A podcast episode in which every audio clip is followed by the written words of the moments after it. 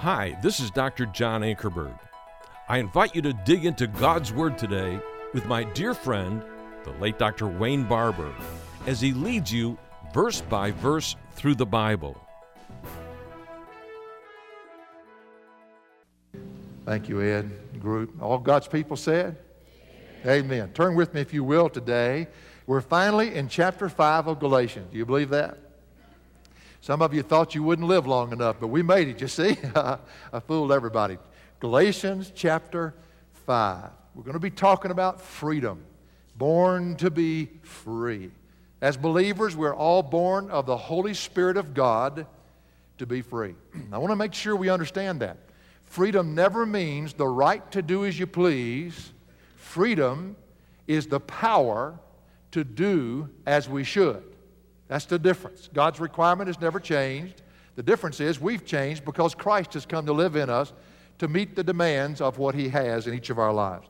The word for free or freedom is used at least 10 times in Galatians, five times in chapter 4 that we just came out of. This is in contrast, there's a huge contrast here, to the word slave or slaves, plural, which is used five times in the, the epistle, and then the word bondage, which is used twice. You see what Paul has done? He set up a contrast that which is free and that which is in bondage. And that's what his point is. We're free in Christ.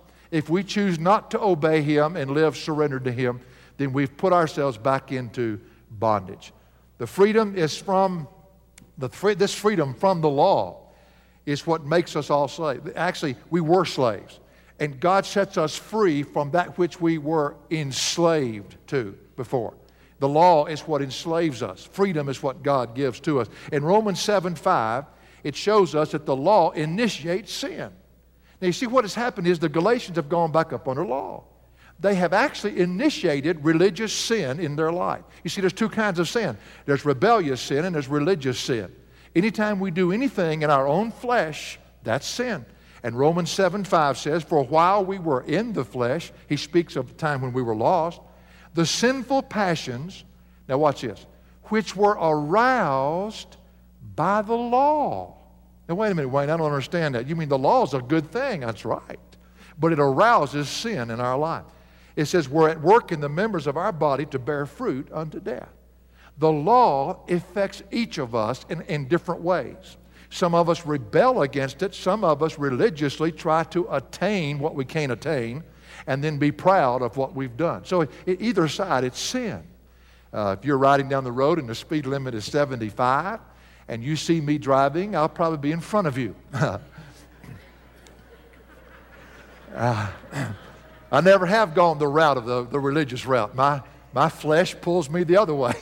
I'm doing 83 to see if I can get by with it. And some of you, you see, are different. You drive 74, and I'll, travel, I'll travel past you, and you'll say, Look at him. He doesn't love Jesus as much as I do. And so you make yourself feel proud because you've obeyed the law. That's the way sin operates. So often we're pointing fingers at those who rebel, but we're not uh, understanding the religious side is just as rebellious. It's just masked by what we call good things. Well, either way, no matter our response, it's sin. And sin puts us into bondage. That is bondage. That's slavery. When our flesh enslaves us. But the agenda of God is to set people free. That's a beautiful word, isn't it? Free. Free to be in Christ what God desires us to be. And matter of fact, if you go back into the Gospels, John chapter 8 and verse 32 says, And you will know the truth. Now remember this, and the truth shall do what? Set you free. But now, what is truth? Well, we know that's the Word of God, but wait a minute. In John 14, 6, Jesus said to him, I am the way, and I am the what? I am the truth. And he says, I am the life. No one comes to the Father but by me. So who is it ultimately that sets us free? It's Christ. Yeah, you say it's his word. Well, yes, but it's, it's the author of the word. Then the word becomes important to us. It, it's the God of the word. He's the one who sets us free, free from ourselves. If you wonder what he's talking about, free from ourselves. And then in John 8 36 says, So if the Son makes you free, you are free how? Indeed. Indeed. You, are you free this morning?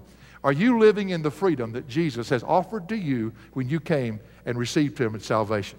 When we're free in Christ, then He can produce through us what He requires. But here's the key, and this is what Paul brings up in chapter 4. We have a choice. This is God respects us more than we ever respected Him. He gives us a choice. I can choose to put myself right back into bondage if that's what I want to do. He gives me that choice. Or I can choose to walk in the freedom that God has given to us. And those choices are going to end up reflecting in our character. It's going to end up in our behavior. It's going to show itself at some point. In fact, I want to divert just for a second. I won't stay long. But in chapter 6, and hopefully we'll all live long enough to me to get to chapter 6, and verse 7, he makes a statement that could have been made in chapter 1, verse 1, because it's a magnet that pulls every bit of Galatians right into it. And look what he said. He says in chapter 6, verse 7, Do not be deceived. God is not what? Mocked. For whatever a man sows, this will he also reap. And then verse 8, For the one who sows, and by the way, the sowing is the choices we make. We only have two. We only have two. Either to do it our way or to do it God's way. We only have two. That's all we ever have. For the one who sows to his own flesh will, from the flesh, reap corruption. But the one who sows to the Spirit will from the Spirit reap eternal life. And that governs the whole book of Galatians. The Galatians had made a foolish choice. They chose their flesh and put themselves back into slavery. They're now enslaved to their flesh. They could have said yes to Jesus and continued in the freedom Paul knew they had at one point. Now, Paul says in chapter 4, verse 22 of our last time we were together, he says, For it is written that Abraham had two sons, one by the bondwoman and one by the free woman. Now, these two sons represent two choices that Abraham made. And it's just, this is interesting. Same father, two different women, and two different choices. Uh, one was produced by Hagar. That was the hand woman, the slave. Slaves can only bear slaves. And, and always the identity of the son was marked by the mother. And then the other was the free woman, or Sarah, and that was Isaac. So you had Ishmael and you had Isaac. Isaac was born of the promise. Isaac was born to the true woman. That was a choice that Abraham and Sarah made finally to trust God. And here comes the Isaac. But then on the other side, we have Ishmael, and that was the choice they made to try to help God out to do it themselves. In verse 23, Paul shows that the son of the bondwoman was born according to the flesh. Now he's beginning to set us up. You'll see this in chapter 5. In chapter 4, verse 23 says, But the son by the bondwoman was born according to the flesh. Now, what does that mean?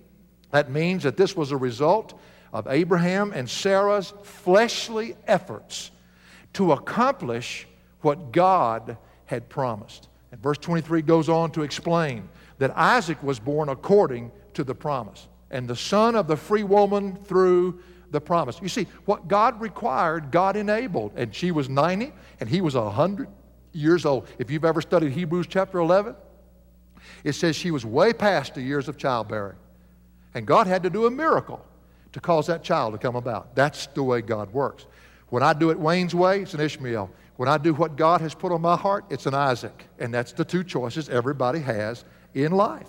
You don't have to have a committee meeting to achieve God's promise, unless you're going to get together and pray and trust God to do it. Uh, you don't work for it, you receive it by faith. You believe God and believe His Word. Now, this lifestyle of trusting God, yielding to His Word, now listen, is the essence of what freedom is all about. You say, wait a minute, Wayne, that doesn't sound very free to me. I mean, it looks to me like you're still a slave to somebody. Exactly. Now you got it. Jesus said, No man can serve how many masters? And what he did he just tell you? He just told you every man's a servant. We're servants whether we like it or not. Hey, we've got to make our choice who it is we're going to serve. In Christ, we are able to see this happen daily in our lives. As we choose to serve Him, as we choose to say yes to Him, we enter the freedom, the, the right, to, and the power to be what God wants us and to be. Isaac was a result of believing God. That's what freedom is. I'm not free unless I'm under the lordship of Jesus Christ. I am not free. I don't care positionally what I can say I am.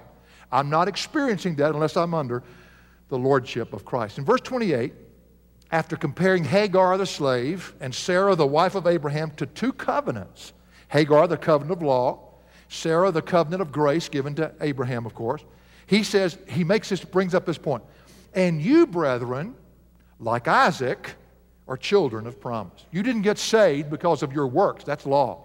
You're of another covenant. You trusted God, you bowed before Him, and that's where you were saved. That's how you were saved. By simply believing God, you received the promise. It's exactly the way Isaac was born. We trusted Christ, we're born again. Instantly, we were set free from the law. Isn't it awesome? To be set free. There's a song in one of the hymn books that says, Free from the law, oh, happy condition. I want to tell you something. There are a lot of Christians today that can't sing that song because they're not happy.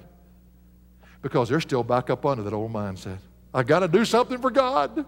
He's going to kick me out of the family. And Abraham says, What are you doing?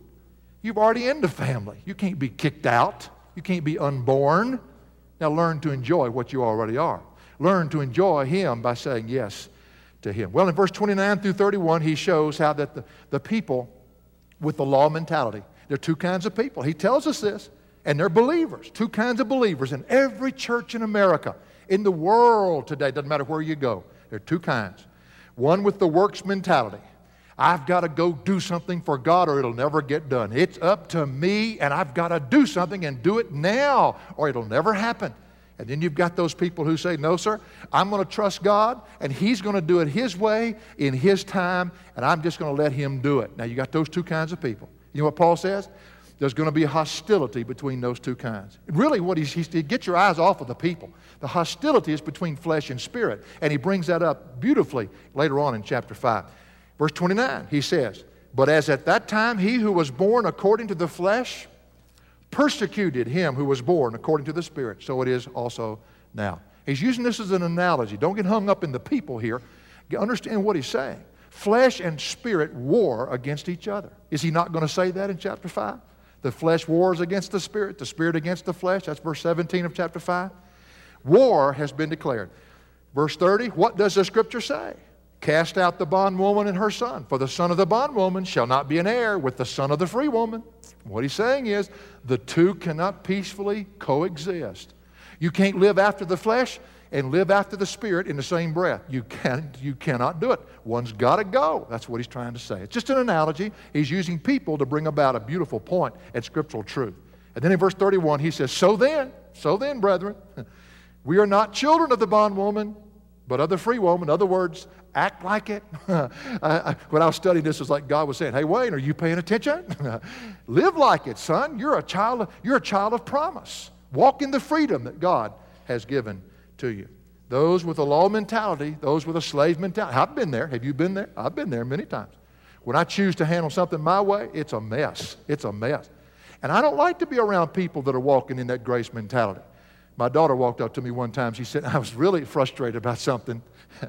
it's Stephanie's so wonderful. She just smiles and the sun comes up. She walked up to me and put her arm around me and says, Daddy, remember who lives in you. Get away from me. I don't want to hear that. don't remind me of that. You see, that's it, there was even that hostile uh, relationship there because I was walking after the flesh and she was walking in the spirit. There is no peaceful coexistence when you have two mentalities trying to coexist. Let me ask you this morning how about you? Have you been persecuted lately for walking according to the Spirit? Is that's what happens? That's what he said. He said, The one who walked the bondwoman, the son of the bondwoman, persecuted the one who's the son of the free woman.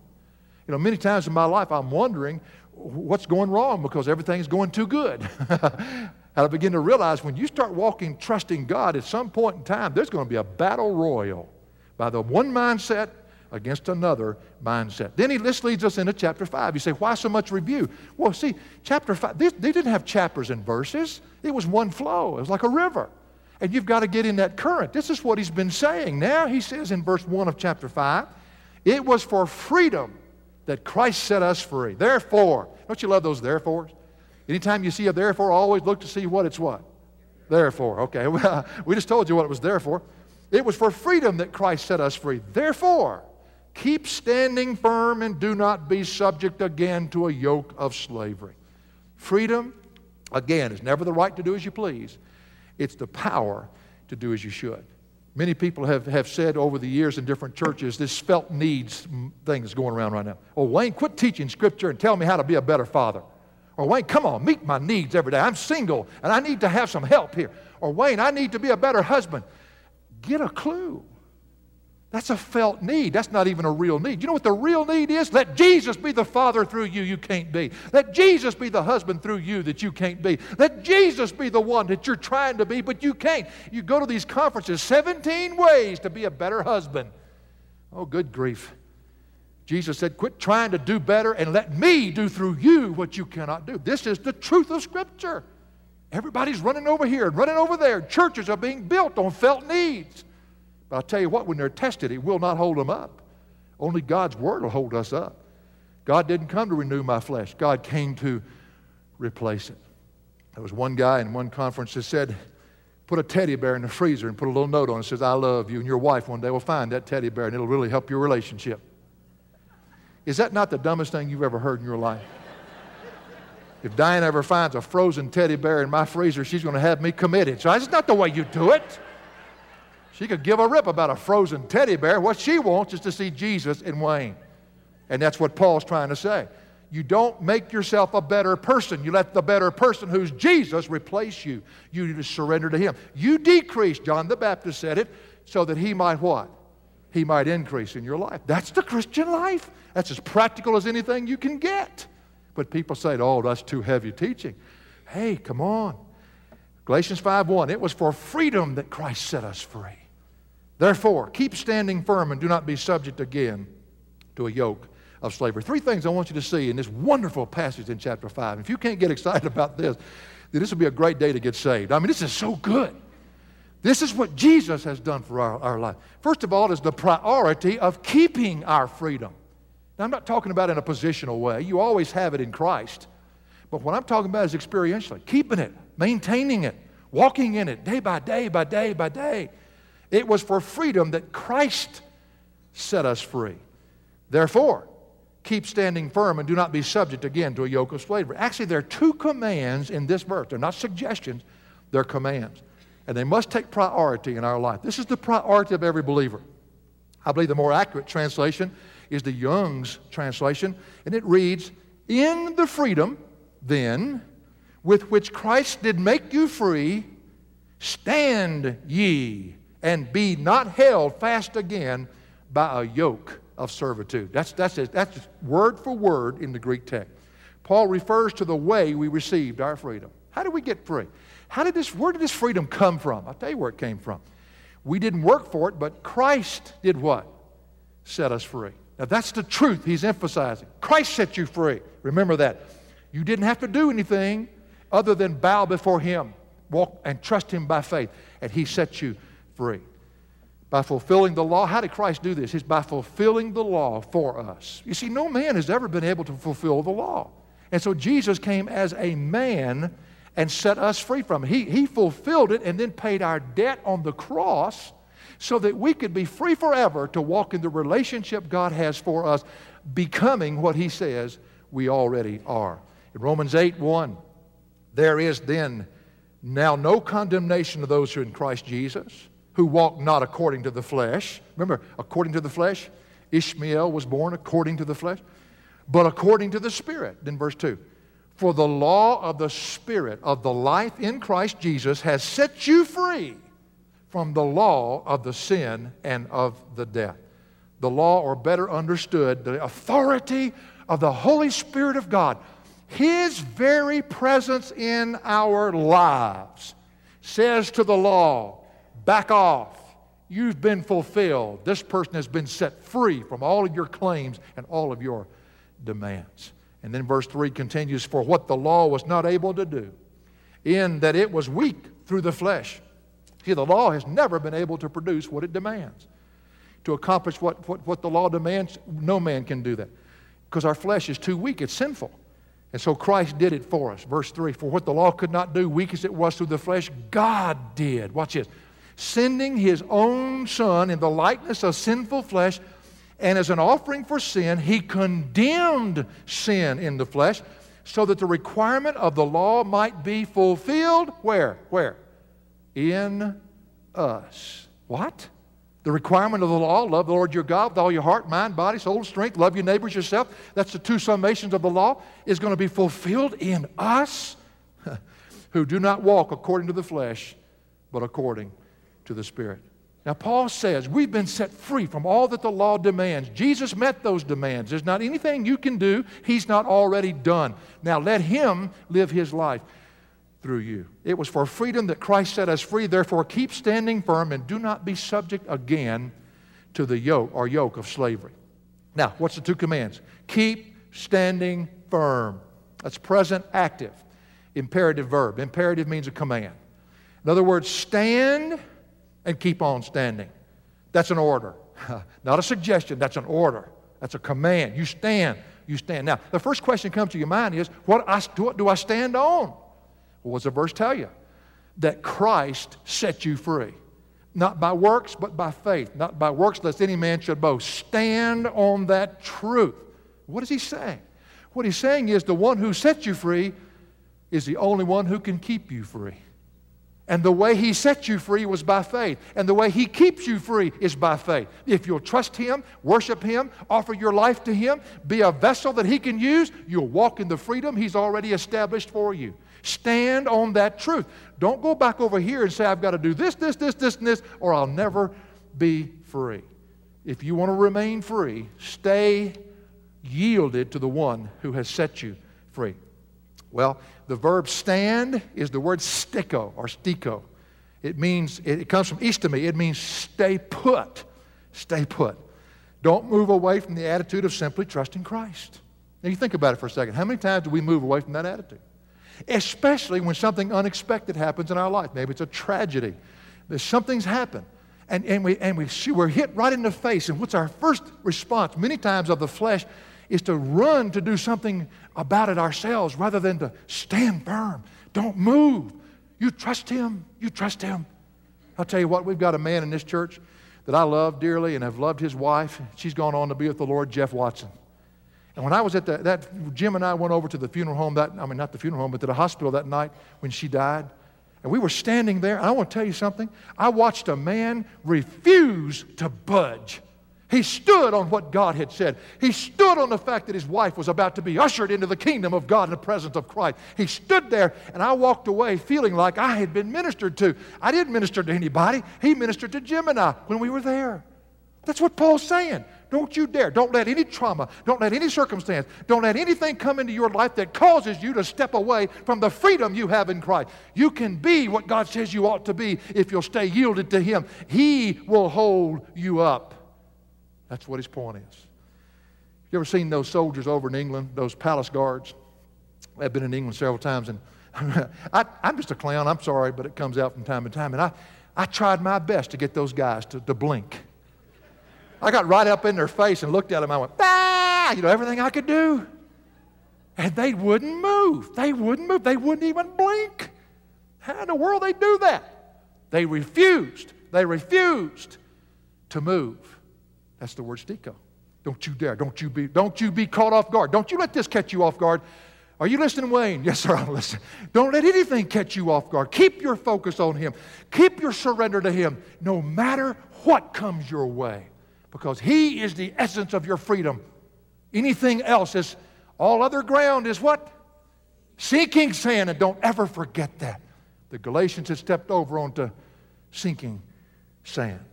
I was coming through Birmingham, Alabama years ago, and I think it was Ohio State and Michigan. And I'll probably be corrected on this because I can't remember which one won the game. I'm thinking that it was Ohio State that stopped Michigan. Could be the other way around, so just forgive me. It's been a long time ago.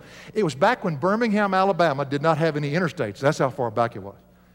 And I was trying to drive through that crazy city. Nashville and Birmingham, before they got interstate system, were the worst two cities in America to try to drive through. You couldn't find your way back then. And I was listening to the game on television, I mean, on the, on the radio. And it was a bowl game. And here it was Ohio State was backed up on their one foot line. And it was about 10 seconds left in the game. Michigan had to score. Field goal would not do it. They had to score to win that game.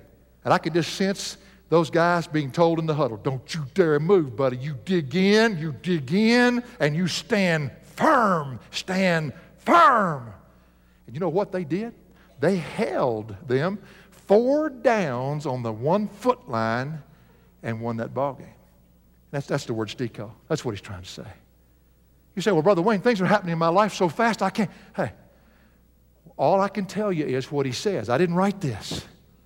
And he didn't say, uh, unless this happens in your life. He didn't say, unless that happens in your life. No. He said, you stand firm and don't you dare, don't you move, because you want to continue in the freedom you have in Jesus Christ. So, first of all, stand firm on the truth that God sets you free and God keeps you free. And only by yielding to Him, walking by faith, can you enjoy that freedom. But secondly, Paul continues and says, Do not be subject again to a yoke of slavery. Now, this is slave talk here. He says, Don't be subject again to a yoke of slavery. The verb be subject again is eniko. Eniko means don't allow yourself to be ensnared. Don't allow yourselves to be held back. Don't allow yourselves to be entangled. Young's translation translates it, don't allow yourself to be held fast again. It's present passive. Now, see, they've already done it once, but he says, don't you do this again. Don't you do this again. There's hope for you, but you need to come back to where you departed. Don't do this again. Don't get into the yoke of slavery again. Don't let that choice to say, I've got to do something more for God rob you of the freedom you already have in Him, of Him wanting to do something more through you. Don't go back and live as slaves again to the law. The law will only put you in bondage to your flesh. Give up control of your life to the Lord Jesus. Well, our priority, if we're going to enjoy the freedom of allowing Christ to maintain our freedom, to keep our freedom, is to stand firm, not allowing the old mentality of the flesh to enslave us again. And that can go the, in any direction you want to take it. Don't let the flesh rule your life. Simply put, let Jesus rule your life, period. How does Jesus rule your life?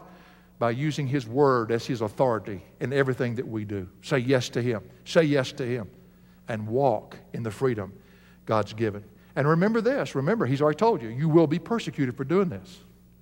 It's not that people hate us, they hate the Jesus that lives in us.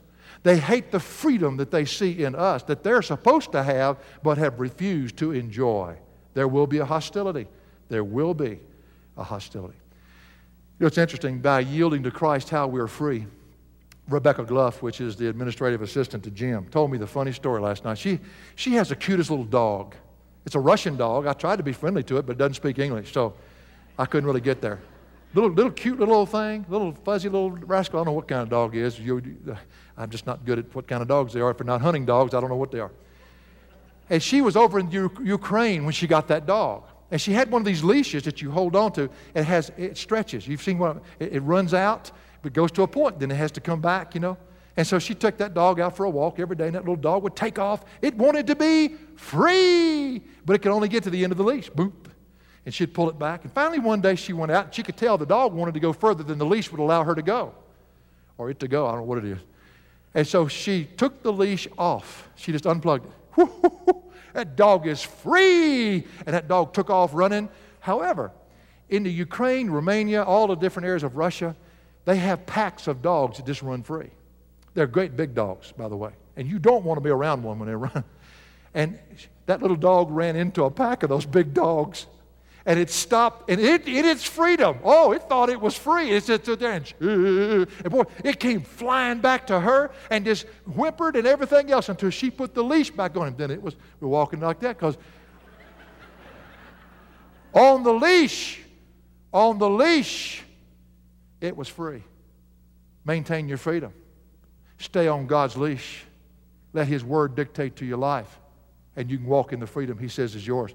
You get off, off that leash, buddy. When you get off that leash, you don't know what's out there, and whatever you've chosen will not hold you up. Your flesh will not hold you up when the difficulties of life hit you. Well, that's priority of keeping our freedom. That's the main thing today. So if I run out of time, that's my main point today, okay? But secondly, he shows the peril of losing our freedom. Now, not positionally, you still have it in Christ. That's not what he's talking about. How we can experientially lose the freedom we have in Christ. When we choose to do things our way, when we choose to get off the leash, we have just lost our freedom in Christ. We're not under His control, we're under our control, and that's not freedom. Behold, I, Paul, say to you that if you receive circumcision, Christ will be of no benefit to you. The if there is a third class condition if, no, which is suppositional. He, he's not picking on them right now. What he's basically saying is to build a point. He said, I'm trying to tell you something, and you've already learned it. But if you choose to go your route, you, Christ has no benefit to you whatsoever. If you receive circumcision. Now, actually, there's two ways you could look at this. One is perhaps that if you receive circumcision as the means of salvation. Many of the Judaizers, the false teachers, taught that Jesus was not in any way the way to salvation. The Mosaic law was. And circumcision was the initiation into that law. And so, therefore, if you were circumcised, you became a Jew. You're now in the family of God, and then the law governs your righteous standing before Him as, as you obey it. Now, He says if you're going that route, then obviously Christ is no benefit to you, and you're lost as a goose, and you, He can't help you a bit. You've chosen not to turn to Him. But the more contextual meaning here is that if you're a believer, and you go back to the law and trying to live righteously, then again, Christ is no benefit to you. Why do people want to talk about Christ if you can do it yourself? Christ is no benefit to you. Paul says if you buy into the fact that circumcision, and by the way, he's not down on circumcision. I mean, that's not what he's saying. He's saying any kind of law that says you have to do this in order to have this. If you bow to that mentality, whether it's positional in salvation if you're lost, or whether or not it comes to holy living as a believer, Christ is no benefit to you. You're on your own. The word for benefit is the word ophileo. It means of no advantage, of no help, of no profit. It's a special word. Uh, it, it doesn't help me a bit. Christ has no benefit at all, no advantage, no profit. He says in verse 2 Behold, I, Paul, say to you that if you receive circumcision, Christ will be of no benefit to you. Then he says, And I testify again to every man who receives circumcision that he is under obligation to keep the whole law. Now, this is the part that nobody ever tells you. False teachers didn't tell him. No man has ever been able to obey the whole law. and once you have received one part of it, you are now guilty if you do not obey all of it. You see what religion will do to you? It'll make you a failure till Jesus comes back because you cannot do all that it demands. James says in James chapter 2 verse 10, for whoever keeps the whole law and yet stumbles in one point, one point, he's become guilty of all of it. James says, even if you were good enough to keep the whole law for every day of your life until the last day you lived on this earth, and you broke one of them on that last day, you're guilty of all of them, and everything that you've done that you thought was right is now wrong, and you're a failure when you stand before God. Well, that's a bummer. In other words, if you aren't saved, then you haven't got a chance of being saved. But then let's put this into context. The context is believers. If you are saved, then you have just realized the futility of trying to obey a law that you can't obey. I guarantee you. Take five of them and try to obey them for five straight days, every one of them, every day. I guarantee you'll mess up in one of them. When you've messed up in one, you've just shown yourself a failure. How many believers live in total failure? They're always full of doubt. They're, they're no joy in their life. What have they done? They've put themselves into bondage to a law they can't even fulfill. Doesn't matter if it's the law in Scripture or the law they put on themselves, you can't even keep it. I shared with you recently about that lady who told me, she said, Brother Wayne, I had the worst day in my whole life last Thursday. I said, Why? She said, I didn't have my quiet time. What? You failed in the quiet time law? Well, then you've messed up in everything. You're just a total failure. That's what the law says, you see. That's not the way it goes. Paul's point is, as, as it's been throughout the book, Law and grace cannot peacefully coexist. You have been severed from Christ, he says in verse 4.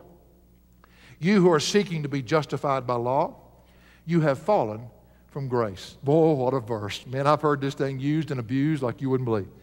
You who are seeking to be justified by law is the key to the whole verse. The term justified can be used two ways. It can be used for salvation, dikaiō is the word, or it can be used for holy living, one or the other. If you're a believer, seeking to be justified simply means seeking to live in such a way that God says, yes, that's right. If you're not a believer, then seeking to be justified would be for your salvation. Now, this is what many of the Judaizers taught, as we said earlier, that to be saved is this way of the law. Romans 5:1, however, says, Therefore, having been justified by what? What are we justified by? Faith. We have peace with God through our Lord Jesus Christ. There's only one way to be saved. So that's not, to me, that's not the context. You can go that route if you want to, and it's certainly true. But the context is believers who have bought into the law. They sought to go the way of living holy before God. Saving grace, they had no trouble with. Living grace, they completely did not understand. So, justified in the one of who's a believer has the meaning of living righteously and holy before God. Law never produces righteousness of any kind. And I tell you, when we're going to discover that, it's when we stand before God one day and our deeds are judged either by wood, hay, and stubble or precious stones, and it's going to be tested by fire. Then we're going to find out what we did after the flesh, and then we're going to find out what we let Jesus do through our lives. So, first of all, he says, if we have chosen the law or our flesh, you have been severed from Christ. Now, what does that mean? The word severed is the word katergeo. Katergeo. Uh, it means to be disenfranchised. It means to be set aside, taken out of the sphere of the grace of Christ.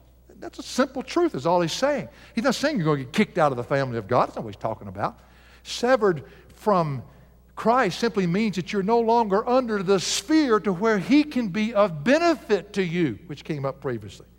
You have been severed from Christ. You who are seeking to be justified by law, whether you're lost or whether you're saved. If you don't put Christ in the equation, you've just been severed from the sphere of where He can do something in your life. And then He says, You have fallen from grace. Boy, I've heard that taught that a believer loses his salvation. well, if that's the case, throw the rest of your Bible away because God's a liar. When Jesus comes to live in you, He never leaves you nor forsakes you. Isn't that what He said in Hebrews chapter 5? And by the way, how can you be born from above and be unborn from above? I, I wish somebody would explain that to me. When Christ comes into you, your spirit, his spirit are united forever. That's what Romans 6 teaches us so beautifully. So he's not saying you lose your salvation. My goodness. Ekpipto is the word. To fall out of something that you were in. Fall out of something that you were in. I've done this before, but I want, to make sure you're paying attention. These keys were in my pocket. I take them out. Now, these keys were, were, originated in my pocket. That's where they came from. That's where they came from.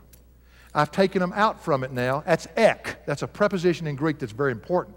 Every, 80% of Greek words have a preposition in the front of it, and that tells you what it's talking about. Now, there's another word, from. You put my keys up next to my pocket, take them away from it, big deal. They were never a part of my pocket to start with. You see the difference? Something that was in it, that's an origin there, something that was happening. Now, what is he talking about? What's the context? The context was, he asked about earlier, where is that sense of blessing that you once had? You used to be living under grace. How did you fall out from under that sphere of living and choice that you used to make? Talking about falling from grace, losing your salvation. That's nowhere in Galatians. That's not even the context of what he's saying. Galatians is written to believers who have lost that sense of blessing. They never rejected Christ as the means of their salvation. Good grief, they had that down. They could witness to a fence post. But what they did, they rejected Christ as being the means of their sanctification. They thought now they could be perfected by law. That's what back to, in chapter 3, verse 1 through 3, he talks about that. Well, how many of us this morning have walked in and out of the sphere of grace over and over again in our lives? Besides me, has anybody else done that since they've been uh, saved? Anybody else? Now do you understand what he's talking about? How in the world have you fallen out from under? And the word pipto for fallen is the word uh, stumbled. How did you stumble out of that, out of that sphere of grace? What, what, what happened in your life that caused you to be over here? What's going on in your life that you're not living in the freedom you once had? Well, I tell you what, when you get out, you know it real quickly. My little grandson, Jonathan, most beautiful grandson in the world. I know, I know, I've got a fight on my hand. All the grandparents in here. He's three years old. He is a dude. Folks, he is a dude. You see my mama, then you can see me, then you can see my daughter, then you see Jonathan. I mean, just, I can't help it. Same shallow end of the gene pool all the way down through. And Jonathan hid, conveniently hid, the paddle. the old boys have a way of hiding the paddle. He used it for a long time as a baseball bat, and that was his way of getting it to where he could hide it. Well, they found it the other day. Uh, Stephanie was in the room cleaning up with him, found that paddle. And she looked over at Jonathan. Jonathan, do you know what this is? and Jonathan said, The paddle. And then he said, before she could say anything else, Sin hurts. hey, he's three years old. He's already figured it out. The Galatians couldn't figure it out. Sin hurts.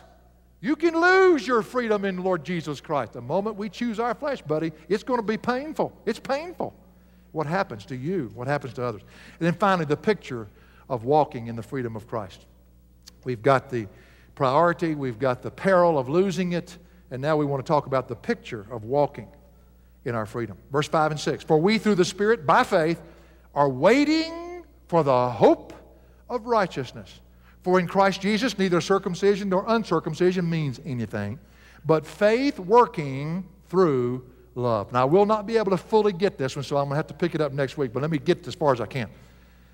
Paul makes a distinction. He says, For we, through the Spirit, by faith, are waiting for the hope of righteousness. He puts that category of those who are living in the freedom. How do they live? They live by faith. That's how they live. The same way they receive the freedom, the same way they continue to walk, which means God's Word has a very important role in their life. For we, through the Spirit, by faith, uh, not for we in the power of the flesh, but we through the Spirit by faith. By faith. The word by is the, really that word ek again, out of faith. We're, everything's produced in us is produced out of faith, trusting Christ. And then he says, through the Spirit and out of faith. For we through the Spirit by faith. The believer who chooses to walk in his freedom operates out of faith. Galatians 2.20, that's the key verse to the whole epistle. I have been crucified with Christ. It's no longer I who live, but Christ lives in me. Then he says, and the life which I now live in the flesh, or this body, I live by faith in the Son of God who loved me and delivered himself up for me. So Paul again makes this distinction. Now, those believers who walk by faith, trusting only on Christ and his word, have hope.